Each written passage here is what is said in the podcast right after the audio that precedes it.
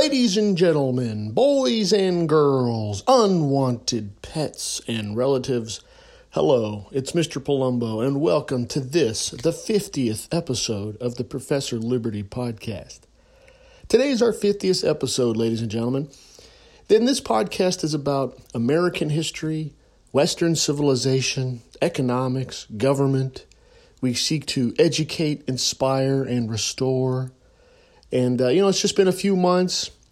And, uh, you know, we've already become an international podcast. We have fellow liberteers from Australia, Germany, Canada. Professor Liberty even cracked the top 200 charts in Norway for about half a second.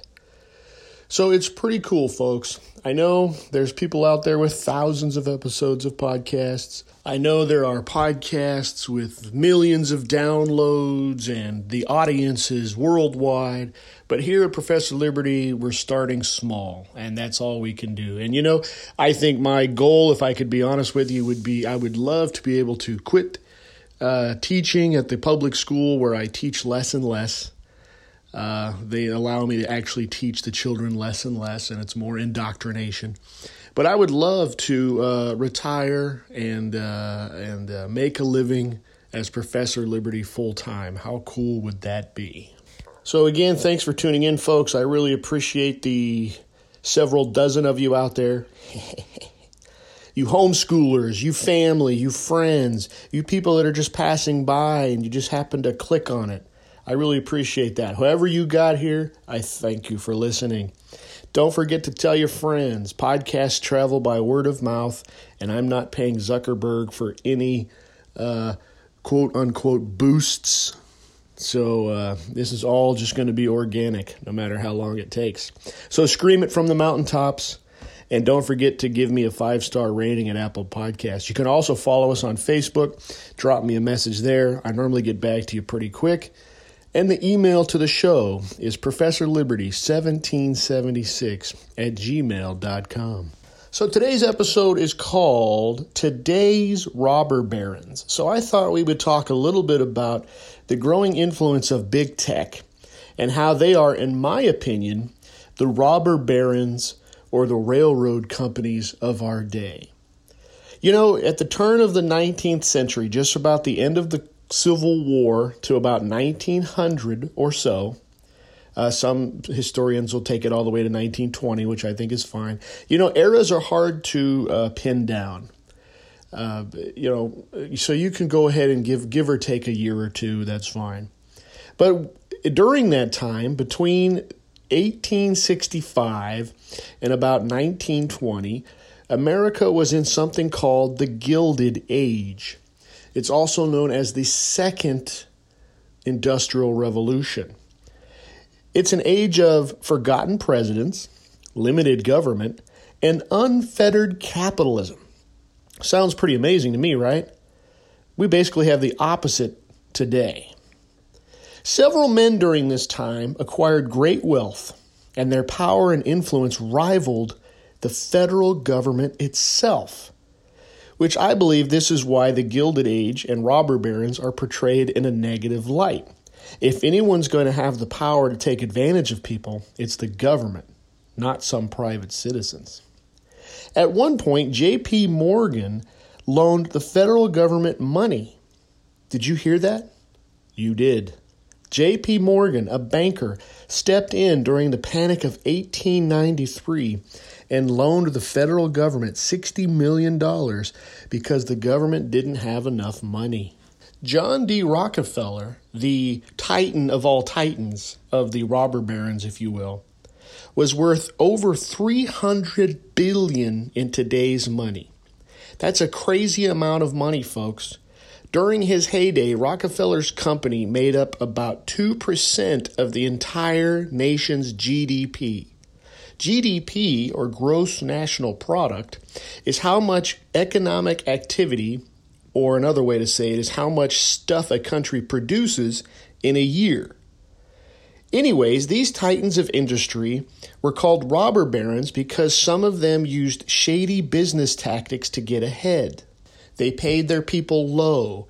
They took advantage of the fact that there was no regulations, there was no government regulations. So, uh, you know, they bribed government officials. These are reasons why they're called uh, robber barons. But make sure you remember the reasons. They paid people low, they made a lot of money, they paid little taxes, and they bribed government officials. Remember that. That'll be important for later. There, now you got to remember though, this was when capitalism was at its peak as far as unregulated capitalism. There's no workman's compensation during this time. There's no unemployment benefits. There's no minimum wage. And so these men often exploited the cheap labor and the lax government regulations to make more money. However, there was also no income taxes. So even though the workers were, you know, getting paid little, I mean, the government wasn't stepping in and taking even more of it. So it was a time, this Gilded Age, was a time of very powerful companies controlling much of society with very little or no government oversight or control.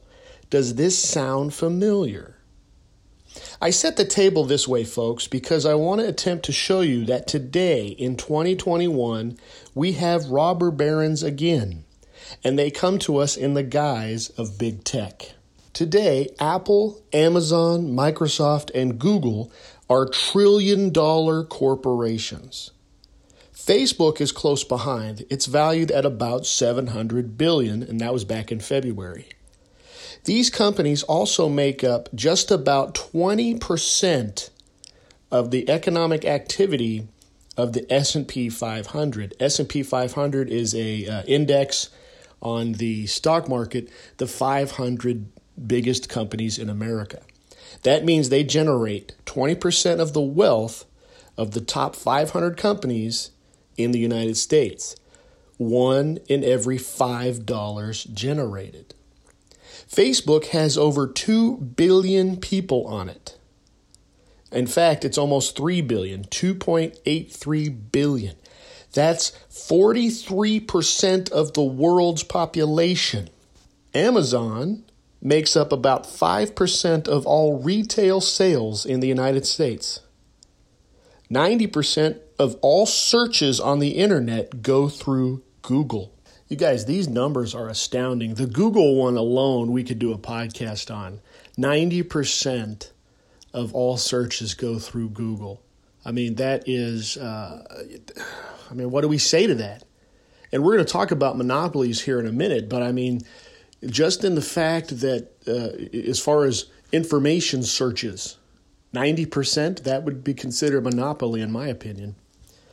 Netflix, worth over 200 billion, was hailed as one of the few companies that did well during the COVID lockdown. In fact, all the companies we've mentioned did well. They grew during the lockdown. You know who didn't grow during the lockdown? Small business. During last year's lockdown, over 100,000 small businesses closed their door. According to the Wall Street Journal, nail salons and barber shops were among those hardest hit. According to CNBC, about 25% of small businesses in America were closed during the month of February due to the pandemic. Netflix? They grew by $50 billion last year. And the growth of these companies don't seem it doesn't seem to be slowing down. Amazon, for example, just bought MGM Studios for 8 billion back in May. Amazon also owns Audible, Twitch, Whole Foods, Zappos, Abe Books, Avalon Books, and much more. Jeff Bezos, the founder of Amazon, is worth $193 billion. Now, if rich men of the past were judged and called robber barons for hoarding all the money while they pay their employees crumbs, why don't these men? Here's another parallel that should get more liberals among us upset. Both robber barons of the past as well as today's billionaires pay little taxes. Uh, Oh, wait a minute, Mr. Palumbo. Uh, we have a progressive income tax, Mr. Palumbo. Uh, the very, uh, you know, the the very rich, uh, they can't hoard all their wealth because they pay more in income taxes, Mr. Palumbo. That's how it's supposed to work. That is true. We do have a progressive income tax. But here's the thing different types of income are taxed differently. According to Sarah Hansen over at Forbes.com, quote, With issues of wealth inequality and tax avoidance by the ultra rich front and center in Washington, a new analysis from ProPublica of more than 15 years of leaked confidential individ- individual tax data shows the wealthiest among us pay very little, or in some cases, nothing in federal income tax.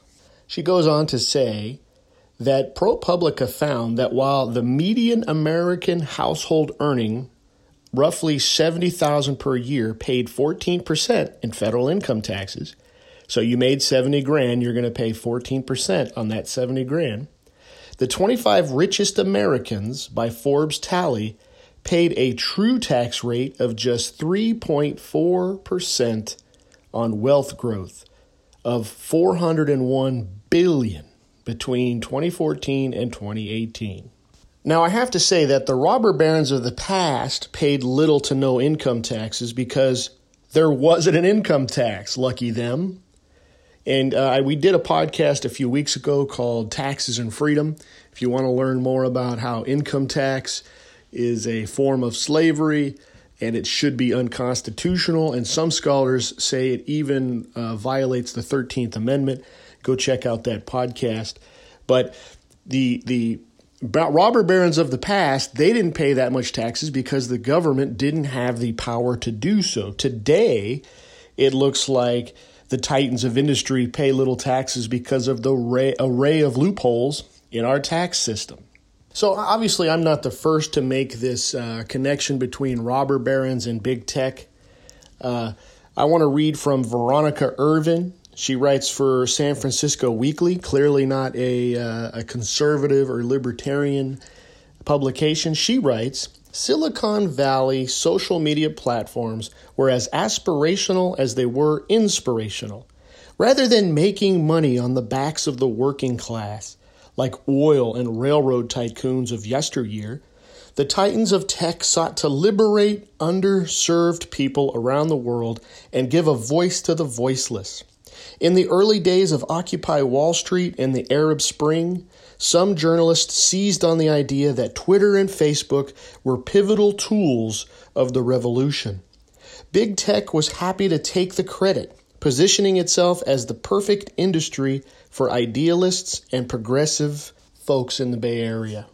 You know, I love her point about the Arab Spring and Occupy Wall Street. Some of you guys might be a little too young to remember, but that was 2009, 2010, so about 11 years ago. And, uh, you know, the Arab Spring, it spread like wildfire because of social media. They could they could coordinate these grassroots people fighting against the government. Of course, they didn't have any weapons because they don't have a Second Amendment, so they're out there throwing rocks at tanks. But that's for another podcast. But uh, the Arab Spring and Occupy Wall Street were these grassroots groups that were organized through social media. And here we are 11 years later, and what happened in Hong Kong? What happened in that protest in Hong Kong? We don't hear nothing about it, right? Twitter and Facebook locked it down. And so in 10 years, we've gone from social media being this uh, engine of free speech, almost so that many governments now have legislation or they're considering legislation that, in the extent of a uprising, there's there's a kill switch. There's an internet kill switch, right? That way, the the rebels or the protesters or whatever you want to call them, they can't organize through these means. But in ten years, we've gone from social media being this uh, beacon of free speech and protest to now it's an engine of censorship. Uh, Miss Veronica Irwin goes on to say, but a decade removed from these movements and the hype that surrounded the rise of Web 2.0, the tech industry resembles just about every other major industry that came before it. Like the robber barons of the 21st century, big tech has exploited the unregulated market for financial gain and San Francisco has become the West Coast Wall Street. What's more, the industry has matured, and the starry eyed 20 something workforce has grown into 30 and 40 something careerists. It has increasingly engaged in union busting, electioneering, and the kinds of anti competitive practices that were first mastered by the likes of J.P. Morgan, Andrew Carnegie, and John D. Rockefeller. Unquote.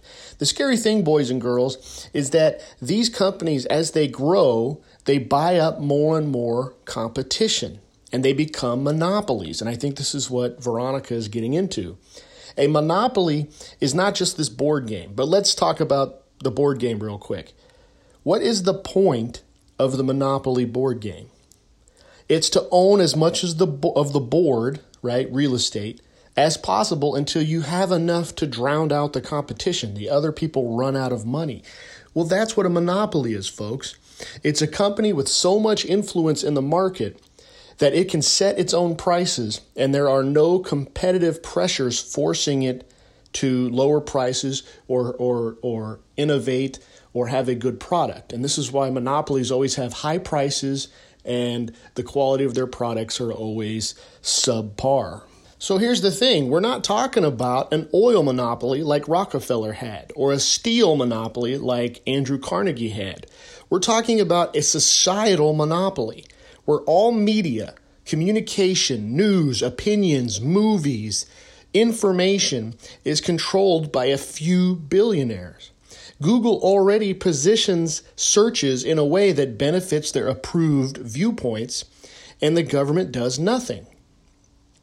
Now, many of us will say that the government does nothing because Google is a private business. Okay, well, then why was Standard Oil broken up in 1911 into seven smaller companies? That was a private business. I think this idea of Facebook is a private company, Google's a private company, I think that's a way out. I think that's a scapegoat. Looking at the banning of President Trump from social media, I still cannot believe this happened, folks. I don't care what your opinion is of Donald Trump, and he certainly has stepped in it more than others. But he was the sitting president of the United States. He's the leader of, you know, the entire country. Whatever you think of Donald Trump, the fact that companies were allowed to silence him should scare the bejesus out of us. And it really harkens back to this era, this gilded age, where these corporations had more power than the government. If you can censor the sitting president, who has more power? Who has more authority? Now, what's scary is some of us don't like the president, and we're not Republicans and we're not conservatives. So we say, I don't care. I don't like those people. Well, this is something that, you guys, if you give this company the power to censor anyone, Eventually, they're going to censor someone you do like, and eventually, they're going to censor you. This is how it works. So, why doesn't the government get involved like it did in the early 1900s with the Sherman Antitrust Act? Well, the short term answer is this censoring helps one of the major political parties. Democrats see the banning of Trump as a win, and many companies today are run by people that are left. They have a left ideology or f- political philosophy. So they're all in this together. So they agree with the silencing of the opposition. Democrats don't have to debate their positions. They just rely on big tech robber barons to silence the opposing view. Here's another key point. Shh. Here, come here. I gotta, I gotta whisper this. Shh. Let me, let me check. It's all about money. In 2020, Google gave 22 million to Democrats running for office and only 1.4 million to Republicans. I thought those numbers were low, but uh, that's that's the number I could find. And that 1.4 million that they gave to Republicans, they're already threatening to uh, to get rid of that. So they they said that Google came out and said that any politician that voted against certifying the results of 2020's election will not get a single dime in the future. And Google's not the only one. According to Reuters, quote, Amazon, AT&T, Comcast, Verizon are among the many big companies that have threatened to throttle funding resources for Republicans. So, let me just talk about the certification of the election, okay? We this is not whether it was stolen or not. What this is, is a shutdown of critical debate. If the election was legit, let the investigations go forward. let them go forward and let all of these uh, these conspiracy theorists let them all look like idiots right? But we're so quick to shut people down because we can't talk anymore, we can't debate anymore, we can't argue anymore. It's all about shutting down, censoring, shutting down, censoring. And this is going to kick us in the butt, people. So we're in the Gilded Age once again, but this time corporations are liberal friendly. And even though they have the biggest, today we have the biggest, most powerful government on the face of the planet. A government so big the Chinese should be jealous. And it seems big businesses are exploiting freedom and wages. But it's okay now. It's okay now because the government and corporations seem to be hand in hand. Now, I did read uh, the other day that there is some chatter, there is some movement in the House of Representatives of a bipartisan bill designed to curb big tech.